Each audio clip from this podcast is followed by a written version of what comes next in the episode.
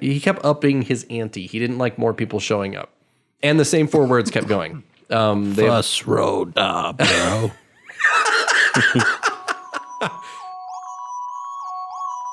That is a true freaking story. if that happened to me when I was 11 years old, I would be terrified. Are you sure it wasn't a dog? Don't you go Blue Book era Hynek on me, all right? I will not take that in my home. All right, you. This, this is too weird. You have to take your clothes off. Oh, I have a little note here. It says wait for reactions. That didn't really work out. Oh, oh, oh, oh, This is fiction and strange truth. Welcome to Fiction and Strange Truth. I am William, and with me is Dustin. and Steven. and once again, I will be trying to convince them of my spooky, spooky paranormal things that are totally true, and no one believes me. I feel so alone. All right, well, I got a really good one for you guys today. We're doing ghosts finally, Yeah. straight up ghosts, and uh, specifically pol- poltergeists, which poltergeist in in German means noisy ghost. Huh. Yeah. Mm-hmm. just yeah, just you know, Makes sense. It's doing that one for a while. All right. Well, our, our first frightening tale of spiritual activity is fish, and, ghosts. Is it fishing with ghosts or the ghost fishes? No, it's kind of like Fish fi- ghosts? It's kind of equivalent to fish and chips, but it's fish and ghosts. So fish with a side of ghosts. Yeah. Okay. And or tartar. Or you know maybe ghosts is the main, and you know you just getting don't fill up on ghosts. Save room for fish. it's the Wednesday ghost fry. Did you guys know that chips are actually French fries? Yes.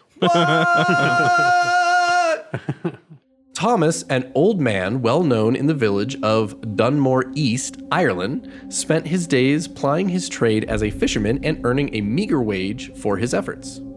He was a solitary man, and despite never shying away from well wishers or company, he never specifically sought it out.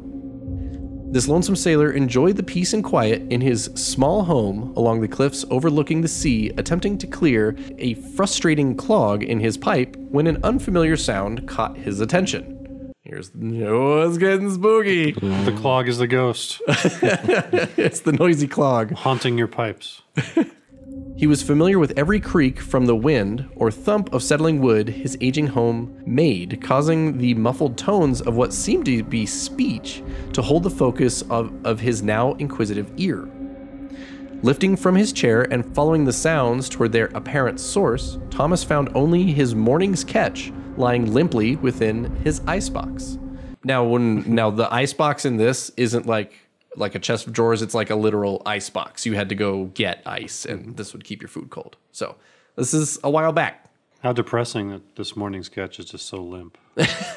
just hanging limply. it's very flaccid morning Yeah, fish. Sucks. Happens to everyone. You know, only a couple people can catch hard morning fish. it's just it gets harder as you get older. These erection jokes working for you guys out there. You guys like these paranormal stuff and erection jokes? Annoyed, he returned to his seat and the work to his pipe. The mumbling continued throughout the night, forcing Thomas to repeat his investigation three more times. On the fifth attempt to trace the disruptive murmurings, Thomas was met with one of the fish from his catch bursting from the icebox, impacting against the wall near his head. He ran to his bedroom and slammed the door, locking it behind him until the next morning. So he had a fish thrown at him, like Muppets No, it style. was fish ghost. fish ghost flew across the room. oh, like it was like a flying Like fish. a possessed fish. oh, okay. the Wait, ghost of the fish. It was a go- okay. The body of the fish fly. I don't know. I don't know what ghosts can do. well, these are poltergeists. Poltergeists.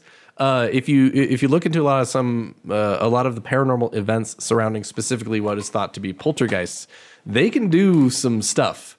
And some things. Well, we're talking to like just things disappearing and then reappearing in weird places, like small things, like you know pencils and change and all that, all the way up to uh, there's actually a recording of a family down in Mexico that was basically evicted from their house by the paranormal activity to the point that the police cameras and news cameras around the area investigating the house, you can see crap flying around in the house while hmm. cops are in there. Are you sure it wasn't the cops? Maybe. Cops, man.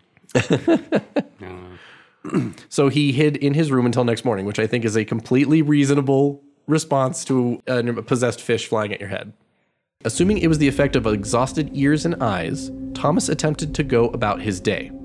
However, that evening he was met with the same low voice from the previous night, only this time it was clearer and less muffled.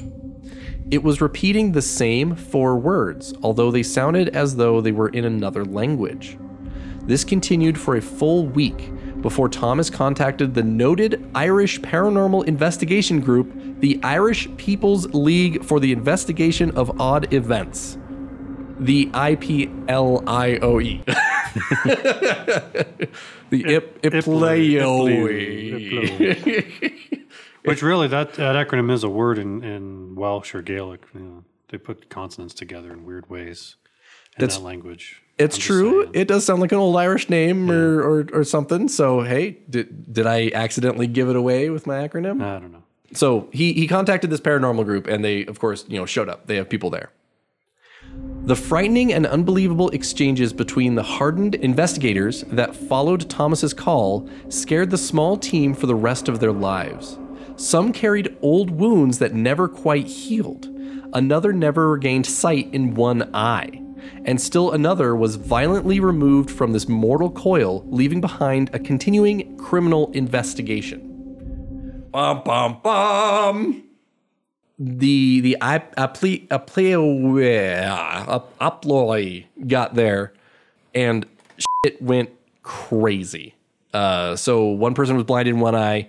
Some people, the wounds they received, Like how? Like just a a magic. like crazy events. We're talking. So not only not only fish started flying. People did get hit with fish. The poltergeist uh, seemed to like he kept upping his ante. He didn't like more people showing up, Hmm. And the same four words kept going. Um, they Bus road, uh, bro. That's what I imagine. they yeah, all the door. That's why the fish flew right because he had all three words, and then he yelled "bro," which adds ten percent to any ability. Everyone knows Oh, that. yeah. If you yell "bro" while you're doing it, That's common knowledge. Yeah. Crazy thing is, you know, yell bro while you're running and you just you go so fast. Not as fast as if you yell "send it." That's true. Or hold a knife. you run faster with a knife. That is a, the deepest cut I've ever done. Someone out there will know what that is. Okay, so yeah, peop, uh, one guy actually died, and so there was an ongoing criminal investigation for several years, trying to basically take Thomas to prison for this man's death. People wanted to blame it on him. Can't blame it on the ghost, Thomas. Sorry. But is that what the ghost was trying to do? Hmm. Any thoughts? Come on, try to try to trip me up here. Try to catch the fake one. well, we haven't heard the second one yet. So. yeah. So how was one person blinded? It was uh, flying shrapnel from wood. Okay. So they all got it's kind of like Final Destinations, where there's just like these random accidents keep happening. Uh, it was no, it, no, it wasn't accidents. They were investigators. happen. Yeah, there's investigators like just setting up cameras and like these weird. I, I, want to call them EV, EVP boxes. That's wrong. It's an EMF reader, electromagnetic field reader. They had kind of early-ish ones. It was kind of device a device like that, very early electronics, and you know those got thrown around. Uh, they had all sorts of crazy readings. So All the injuries and the death occurred in the house. in the house. Yep. There was no paranormal activity that followed Thomas outside the house, but there was paranormal activity while he was not in the house. Were there witnesses to the death?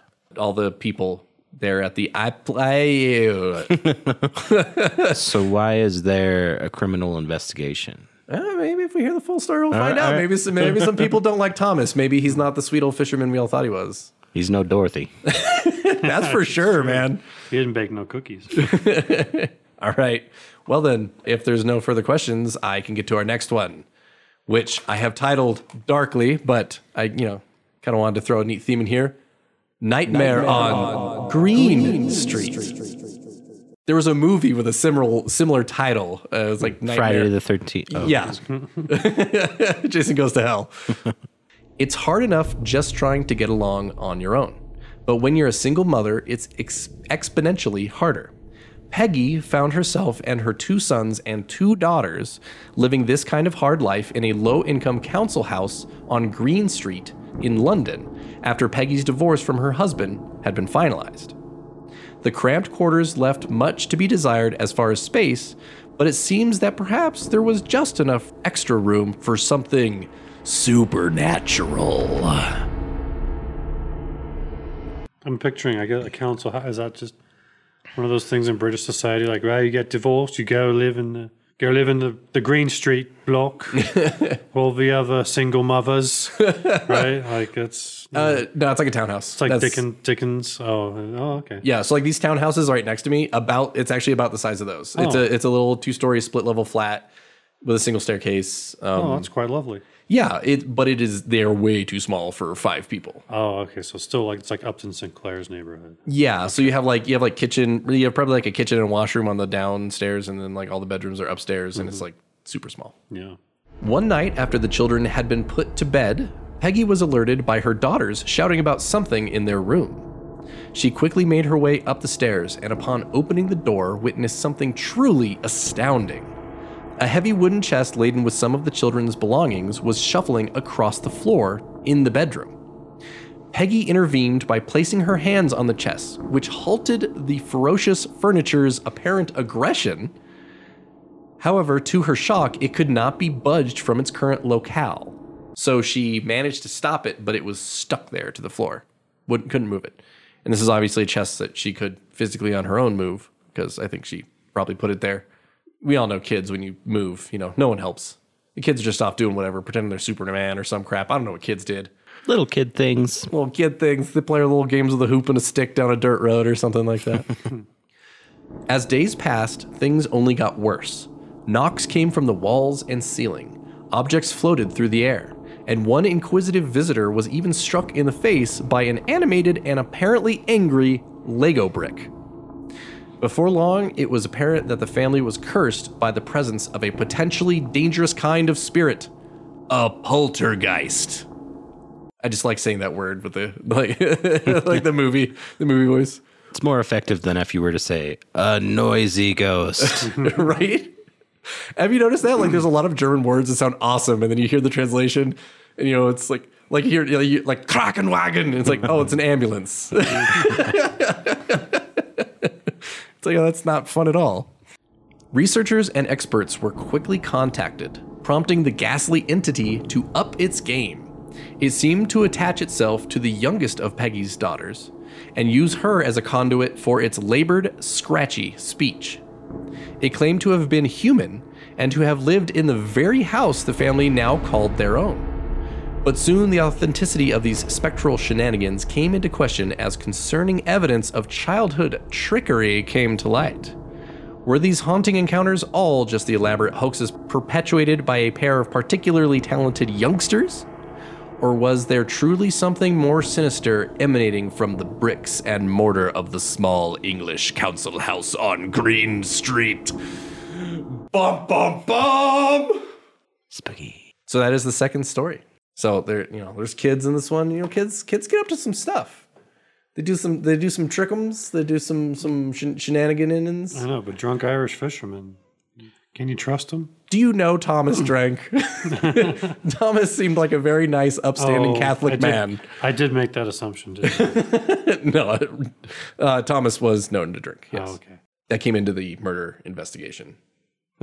But Nightmare on Green Street has you know poltergiggins. He attached himself to the youngest daughter. Are you sure it's not a pedogeist? Or Oh. exercise that shit. I, I should say so. This one is in the seventies. Well, yeah, you, you said Lego, so I'm like, okay, seventies or later, Yeah, yeah. and then the other one was also sixties, seventies ish.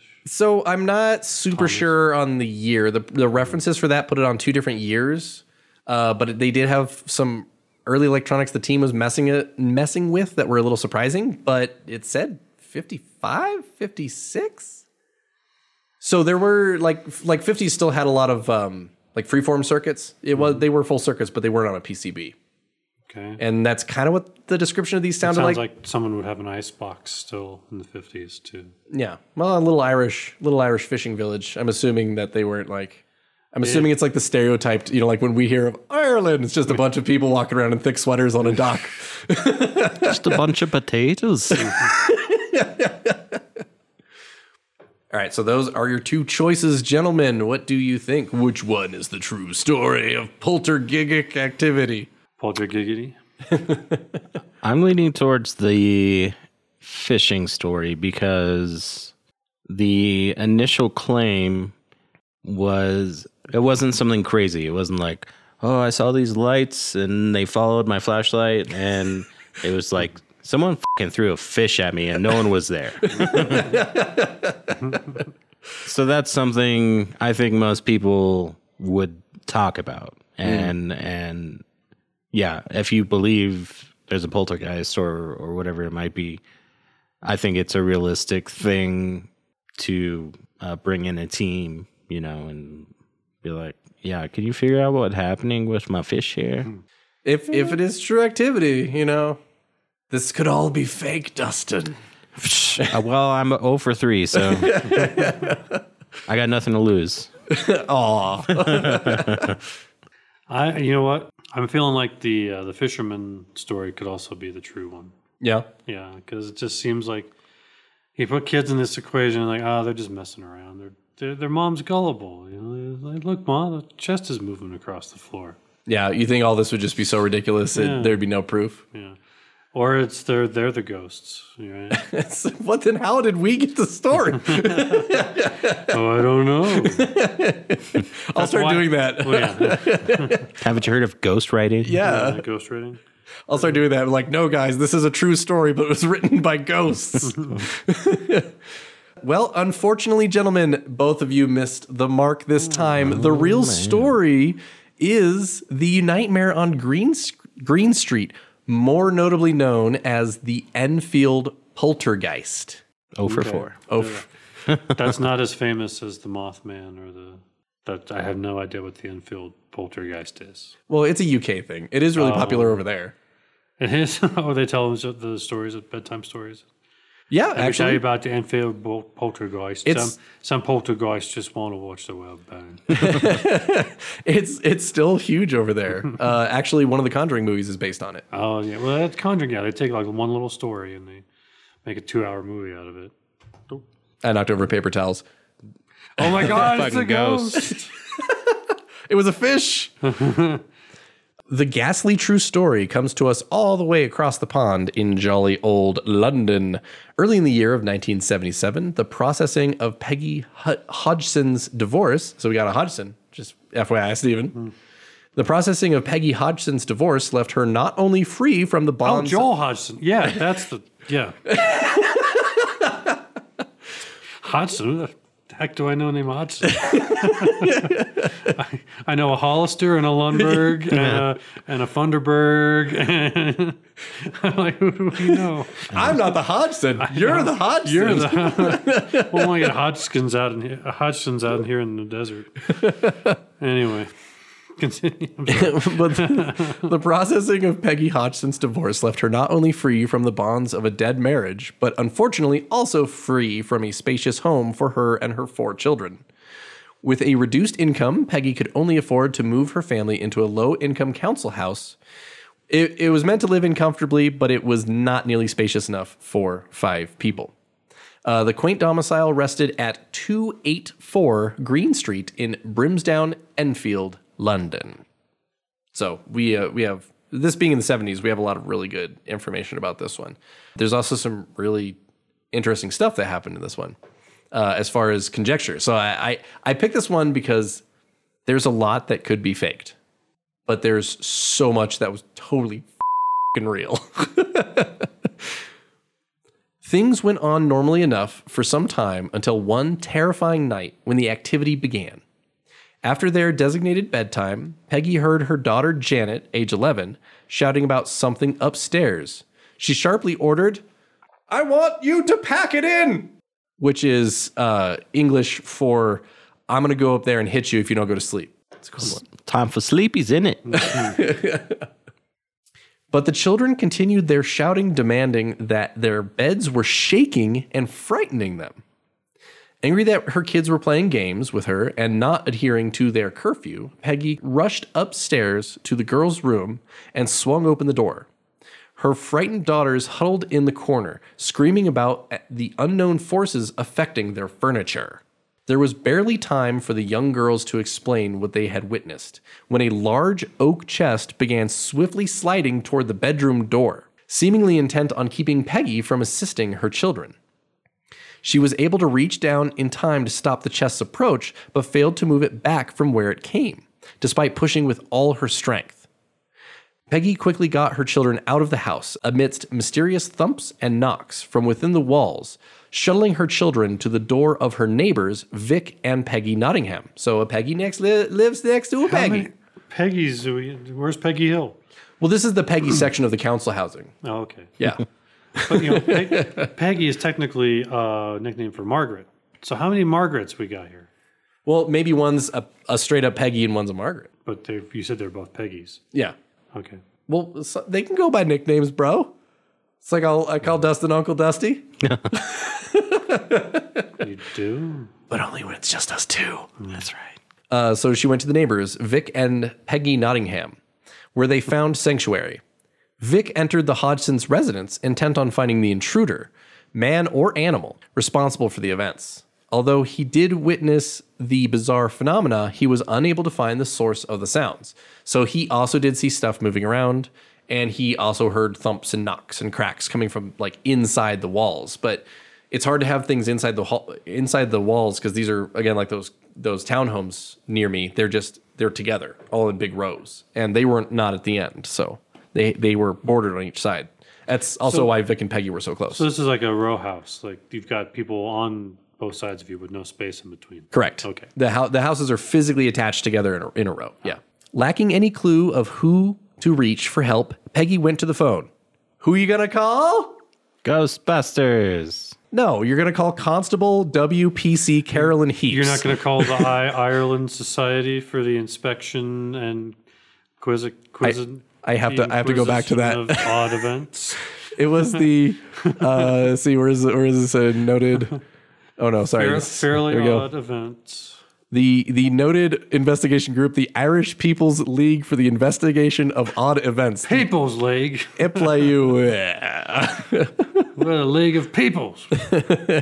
So she called Constable WPC Carolyn Heeps. Well, not specifically Carolyn, but she called the constables who sent out WPC Carolyn Heeps, who upon arrival stared in astonishment as an armchair lifted from the ground, floated four feet, and dropped to the floor. So this happened in front of this police officer while the family was out of the house because she was looking for what could be going on. Heeps inspected the chair for signs of trickery, but came up short. So she flipped it over, looked for strings or something on it. Apparently, people calling the constables and playing floating furniture tricks on them is regular that they do this investigation. but She's got the manual. Step one, check for strings. Step two, check for motorized devices inside the chair. yep, pretty much that's exactly it. Step three, time for tea. Heeps inspected the chair for signs of trickery, but came up short. Days later, Peggy tried the next best option to the police and contacted a tabloid, the Daily Mirror, mm-hmm. who dispatched Graham Morris. Well, okay, so this isn't as tabloidy as like Weekly World News or you know the like the Bat Boy. Nobody calls the Weekly World News the paper. But yeah, this isn't as weird as like Bat Boy or like you know the resurrection of Jesus is becoming president or all those weird titles we saw no, it's growing just up. floating furniture, completely humdrum. Well, no, no. The, so the Daily Mirror was a whatever's hot newspaper. So it was a tabloid, but it was a tabloid of real stuff. So they actually showed up to to to check this out. Tabloid in the publishing lingo means the physical arrangement of the newspaper as a horizontally folded 11 by 17 or smaller. Oh. That's like a tablet tabloid. That's why it's called that way. Okay, It's only it's a it's just frequent that many tabloids are also trash publications. Because they're cheap to make. Yeah, Yeah, that publish stupid. Shit. That's yeah. So when I when I say tabloid, I'm going with like the colloquial Yeah, tabloid. Colloquial. Anyway, something. Colo- colonic? Colonic. Yes. Colonial. Yeah, the colonic saying. Let's see. Colonel. Uh, so the Daily Mirrors dispatched Graham Morris. Uh, during his visit, Graham observed marbles and Lego bricks moving or floating of their own accord, one of which struck him below the eye, leaving a small but noticeable wound. So this is a single Lego brick flying hard enough to actually make you bleed. Ah, that really hurt. Who throws a Lego? and that guy's not even really British. but no, so this this is a little surprising. Um, the full story of that is is Graham didn't observe much when he first got there. Uh, and he was leaving. He was like, "And there's nothing going on. You guys are crazy." And he was walking out the door. And then, as he was walking out the door, it's almost like the poltergeist is like, "No, no way! I was kidding. Come back." I was a bathroom break. Sorry, I'm here. I'm here. yeah, and so and so stuff started happening. Um, we we had all the um, uh, Legos and marbles moving around. He heard knocks and thumps and things like that too. Morris contacted Guy Lyon, and yes, his name is Guy Lyon Playfair. He has like a made up name. Yeah, having a piss. You made that up. So, so Morris, the reporter from the Daily Mirror, contacted Guy Lyon Playfair and Maurice Grosse of the Society for Psychical Research, which is uh, still around today. And they look at weird stuff like this. It's not so much UFOs and, and things like that. It's poltergeists, um, telepathic abilities, you know, transdimensional crossing, stuff like that. They look into. not, not unbelievable stuff like UFO. Yeah, no, they they got it. we hard science with us, man. Come on. they've they've got to put their foot down somewhere, Yeah, Stephen. draw the line. These two investigators stayed with the case through the majority of the activity and collected the body of proof and research later used during the writing of The Conjuring 2. During their time with the Hodgsons, Playfair and Grosse documented the odd animation of furniture, knocks and scratches from the walls and ceiling, disembodied uh, voices and mumblings, the girls levitating from their beds, and the inexplicable spirit that developed a voice through Janet, Peggy's youngest daughter. So this went on for quite some time. This wasn't like a quick event. This is over months that we're seeing this. First, the voice manifested as a gruff barking emanating from or from just behind Janet. Now, that's an interesting fact. I read a few different things covering this. And so, some people, when they were hearing it, they're like, it's coming from Janet, like it's coming out of her throat, even though her mouth isn't moving. And then others were like, no, it's like, it's like if I were to stand right behind one of you and talk. They said that's what it sounded like. It almost sounded like the sound was coming from like out and around her head. So if that happened to you guys, would you not like the next day be like, okay, I need to find a new place to live? Well, they didn't. They they just they're did, in- they didn't have an option. They're in Like, public housing, unfortunately. Yeah. So so this this public housing works a little different in the government than ours does here. You're, you you like you pay rent like you would in like a cheap townhome, but you pay it to the government. And like this was this was all Peggy could afford. And if they don't live there, some other family's going to live there. I mean, it's not like they're going to have it vacant. You know, Yeah, exactly. They shut it down. And it's also it's not like the Bates house where it's like a house by itself. You can just bulldoze it. No. say, okay, be gone. Like, this is a whole row of people's homes probably that they. It's like, damn you, poltergeist! The Yeah. most inconvenient Right. location. you come out looking all tired, and your neighbor's watering his grass. Like, oh, I got the haunted one, did you? Couldn't couldn't, uh, couldn't be haunting the cottage in South Slewberry or wherever southwest southeast, but uh, the row houses. You know, you gotta you gotta haunt the public housing. Great job, poltergeist. When have you ever heard anyone? People just can't catch a break. Yeah, but Steven, when have you ever heard, oh, I, you know, my house is haunted. Oh, where do you live? Oh, a quaint little cottage out in the hamlets in well, the fields. be, yeah. You know, however hauntings happen. I bet their neighbors play pranks on them. They're like, hmm. hey, watch this. they go up to the wall and they're, Yeah, it's like the ooh. they make the whales talk. Uh, so yeah, the voice was coming out of Peggy, and it, it when it first manifested, it would manifest as seriously like a bark. In fact, if you would like, I do have a link to the uh, some of the recordings of this if you guys want to hear it.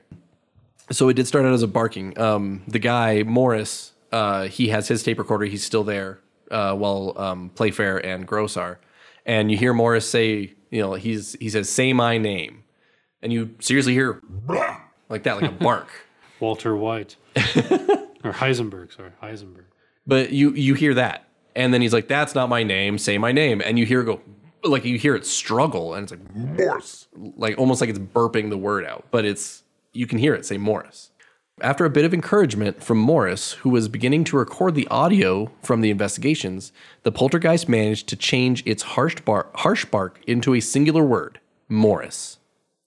And soon the, the entity was able to manifest more words through Janet, uh, who fell into sometimes deep and violent trances. Basically, uh, Janet would fall into these trances that were sometimes like she would flop almost like someone having a violent seizure. And those were usually when the voice would start coming out. Pazuzu. Yeah, a lot, a lot like Pazuzu, or like um, me after like I realize there's a bee, and I'm just like flailing. It was a bit foul mouthed and struggled to form clear speech, explaining that it was in fact the ghost of a man named Bill Wilkins, a former tenant of the home. Bill even went as far as to explain how he died and what it was like. And these are in the recordings. If you listen to the recordings, he the voice talks about what it felt like and looked like to die and what it's been like since. Hmm. It's a little the recordings is like 14 minutes of it and it's it's cut up weird. There's no like kind of timeline to it. They're just kind of cut together, so it's a little confusing what happens, but when you hear the voice talking, it's ugh. Although the poltergeist's antics culminated with the spirit aggressively levitating and throwing the girls from bed, activity slowed soon enough, followed by the public interest. Eventually, even Morris and the devoted researchers from the SPR, that's the Society for Psychical Research, Playfair and Grosse, departed from the Hodgsons, leaving them to live with whatever small intrusions the unruly specter could still muster. So activity wasn't done, but it was start, it was starting to slow. it's like, Bye. Your problem now. well, it's not throwing fish, so we're leaving. It's not the fault of the British government. Sorry. we're not here to investigate the ghost. We're just here to make sure that it's not the fault of the government that owns the building. You know what's you know what's funny? You can see the interview with WPC Carolyn, and she's funny because like she looks exactly like how a stereotyped British cop would look, just kind of standing there, very official, Billy Club hanging from the belt, reflective green vest, just like yeah, saw this chair. And it's like, oh, London. America loves to stereotype you. What's most interesting about this case is not so much the activity itself. In fact, as that was actually very standard and cliche for a poltergeist. It really was. Like everything they went through was like textbook poltergeist. It's the skeptical response to these events and how a few poorly timed pranks from Janet and her sister Margaret may have confounded the research done by the SPR, despite Morris, Playfair, and Grosse all standing by their experiences. On multiple, multiple occasions, Margaret and Janet were caught creating knockings or planting moved or damaged objects. Researchers from the Skeptical Inquirer, which the Skeptical Skeptical Inquirer is a skeptics magazine, uh, also pointed to the lack of activity when the girls were not present uh, as definitive proof of a hoax. Even John Beloff, the former president of the Society for Psychical Research, suggested that Janet was practicing ventriloquism to create the personality known as Bill. This opinion does hold a bit of water as Bill shared some personality traits with Janet, namely the fact that they both had the tendency to change subjects often and unprompted. However, a professional ventriloquist reviewed Morris's tapes and confirmed that such a harsh voice for an extended period of time would cause damage to Janet's throat and leave her noticeably gruff, a symptom she never experienced.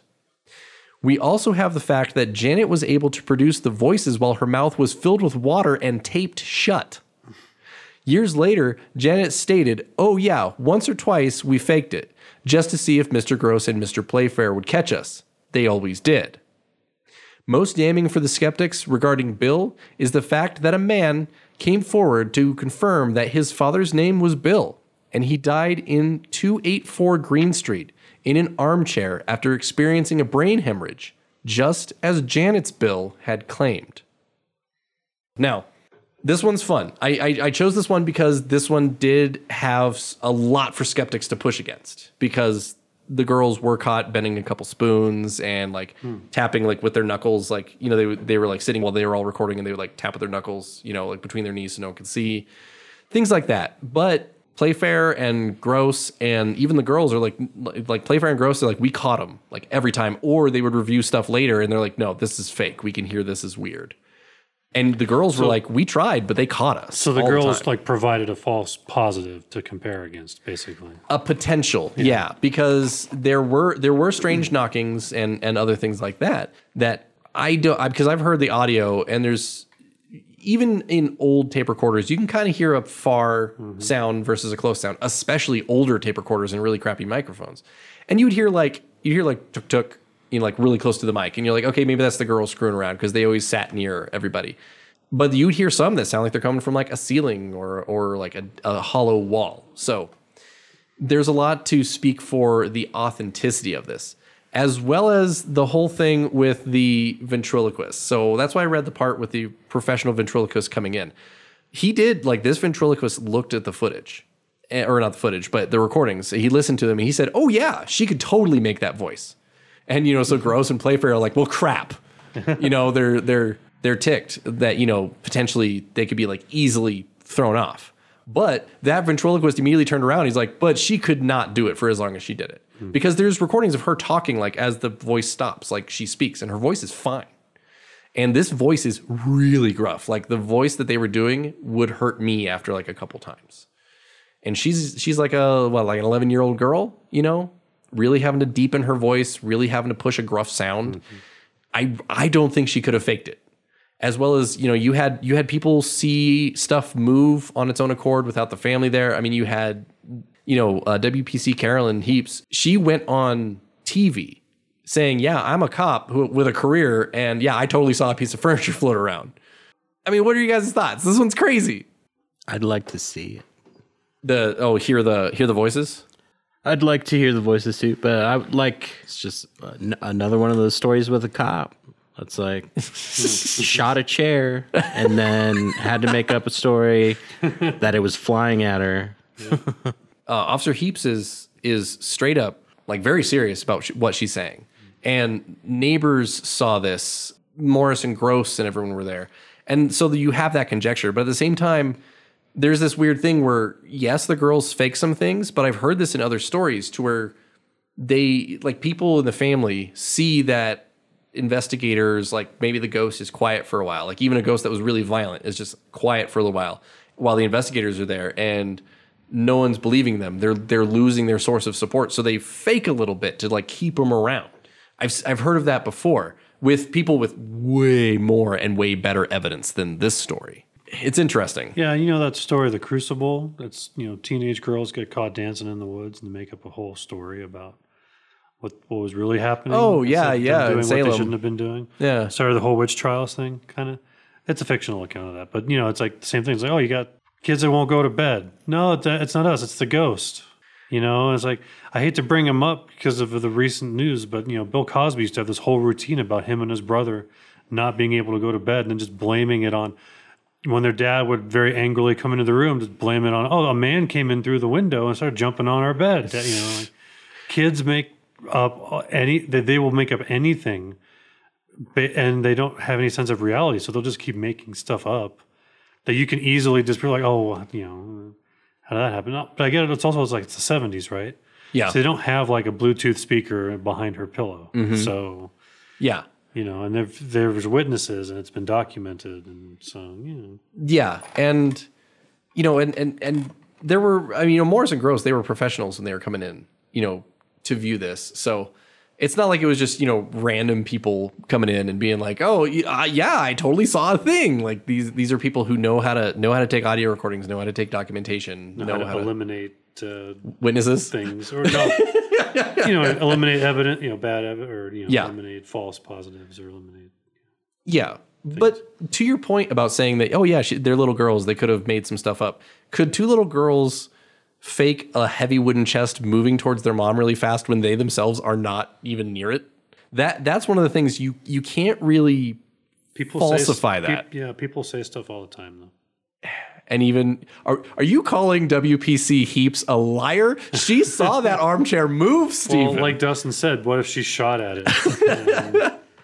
Cops in America, anywhere, they're always shooting at pets and anything that catches their eye if they're on, on you know, on alert. But uh, So you're saying British cops are better because they shoot and- furniture? Well, first of all, what's a what is a British cop doing with a gun? Uh, this is the 70s actually, place. so they didn't have guns yet. Constables still did not have firearms on them in the 70s. so they actually we- did not have firearms until very recently. So we made that up. We just assumed that. yeah. So she could have billy clubbed a chair. at it Yeah. with her club, her blackjack. Oi, what you doing with that? Anyway, more excuses for Cockney accents here. Well, I'll splice in the real audio here, but here is the voice of Bill the ghost. Let me hear you say my name. Come on, let me hear you say my name.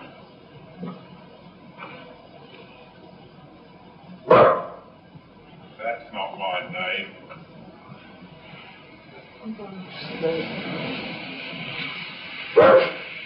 Come on, my name's Morris. Let me hear you say it. Morris. So that is the the voice of Bill the Ghost, which we we did get, you know, the poltergeist doing things in the house, and we did have Bill coming through saying what he was.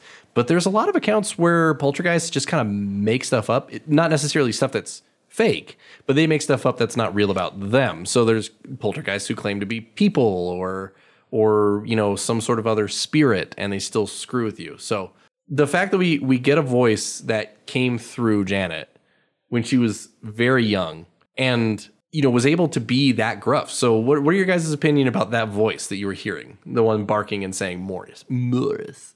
Morris. That was allegedly an 11 year old girl, is what you're Yes. Yeah, that was that was recorded in front of multiple witnesses and that voice was coming out of Janet. But her mouth wasn't moving. As so I there's no video of this, but all the accounts say her mouth never really moved. Like sometimes it would move a little bit like, you know, when you're you just moving your mouth, but Maybe she was friends with the neighbor's kid and convinced him to like shout into the vent. the vent that went between houses. Yeah. Yeah, okay. You know that vent. Yeah, yeah. Everyone has them. Yeah, me, me and me and Michael's house. house Yeah. has it. Those have those plastic cups with strings. okay, so you think it was it was it was prank, prankety pranks? I don't know. I I'm I'm just so skeptical. It's hard to take everything at face value. And like, yeah, there were tons of witnesses. I'm like, eh, well. What if I said that this was also investigated by Ed and Lorraine Warren of paranormal fame, who I am questionable about? They are, you, yeah, fame seekers. That's for sure. They were. So I, I think Ed and Lorraine Warren did investigate legitimate paranormal events, and I think they did take legitimate notes, but I think they inflated a lot of what they encountered. And I think it was for the fame of it, which maybe their thought was, you know, that, hey, you know, we're trying to do some good by getting people's eyes on this. But I'm I'm iffy about the Warrens, and they investigated this. They claim it was all true. However, Playfair and Grosse, like their evidence is pretty startling. I've listened to all five minutes of that recording. Um, there was another one that was like 14 minutes, but the audio quality was really, really bad. And it's it's surprising. I don't think a little girl could have made these voices. something I continue to get stuck on is if that happened to me when I was 11 years old, I would be terrified, They often were. and I wouldn't, I wouldn't. tr- Um, Yeah, she just sits still for this whole thing. Like, just, Well, she would trance out. oh, okay. but I also wouldn't knock on the ground and like try to make these. I wouldn't. I wouldn't try to fake it. Fake the thing that's scaring you. Yeah, Okay. that's just like taunting it. So to me, it kind of seems like she's she knows something else is going on. Uh, otherwise, I feel like she would just be terrified of it and not not be willing to you know like make jokes and stuff or try to fake it. I don't know. Okay. No, that's that's a legitimate point. The the childhood faking uh, is a big one in this story. That's again another one of the reasons I chose this because there's a lot to, to point against it, even though there's a lot to point with it. The supposed throwing photos of the, of like the children being thrown, but um, there's a couple photos of supposedly be, Janet being thrown from bed, and there is one that looks like it is a very forward, uncontrolled motion. There is another one that it's clearly like a trampoline jump off of the bed. So I'm iffy on those. Yeah, who's taking those pictures and why? Uh, so Playfair, it was either Playfair or Grosse was taking the photos often while Morris was recording audio, and that's when like the throwing would happen. I don't think they snuck into the girls' room like late at night and we're just like, fly from your bed. don't mind me. I'm Like, just, I, like I said, pedo guys. yeah. just taking pictures of an 11 year old girl What are you- sleeping. no what- big what, deal. What, what are you doing here? Why don't you have a seat? have a seat right there. Why is the poltergeist always by Wendy's? Mm-hmm, mm-hmm. All right, so so you gentlemen are thinking that this was what childhood childhood trickery? What- What's your guys' official verdict on this? Yeah, kids. That's what I'm leaning leaning towards. Uh, yeah, I just again for me, I can't imagine not just living my life terrified. Like, there's no way in hell I would try to fake something like that if I really thought there was paranormal activity going on in my house and through my freaking body. You know, like I, that would scare the shit out of me.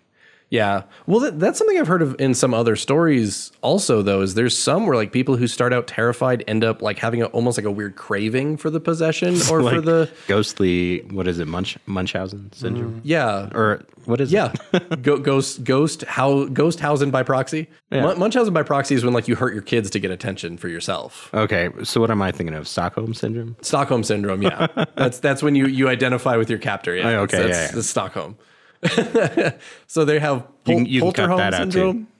oh no, that's so that's so staying in.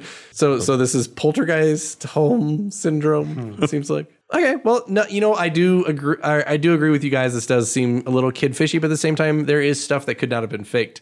And apparently, you guys are saying that you know WPC Carolyn Heeps, who very well could still be an officer today, you're calling her a big liar, lie pants. Allegedly. Allegedly. Well, then, everyone, allegedly thank you for joining us for Fiction, and Strange Truth. Please go ahead and uh, send us any comments or reviews to Fiction Truth Podcast at gmail.com. Nice. I want to clarify it is not fiction truth at podcast.com. it is fiction truth podcast at gmail.com. Uh, or go ahead and uh, send us a message through Anchor. You can do that. You can give us voice messages through there. Uh, social media TBD for us for now. But thank you everyone for joining us. Dustin, you will believe in child ghosts one day. Yeah, maybe. And Steven, I think you secretly believe in child ghosts. Doubt it. thank you everyone and good night.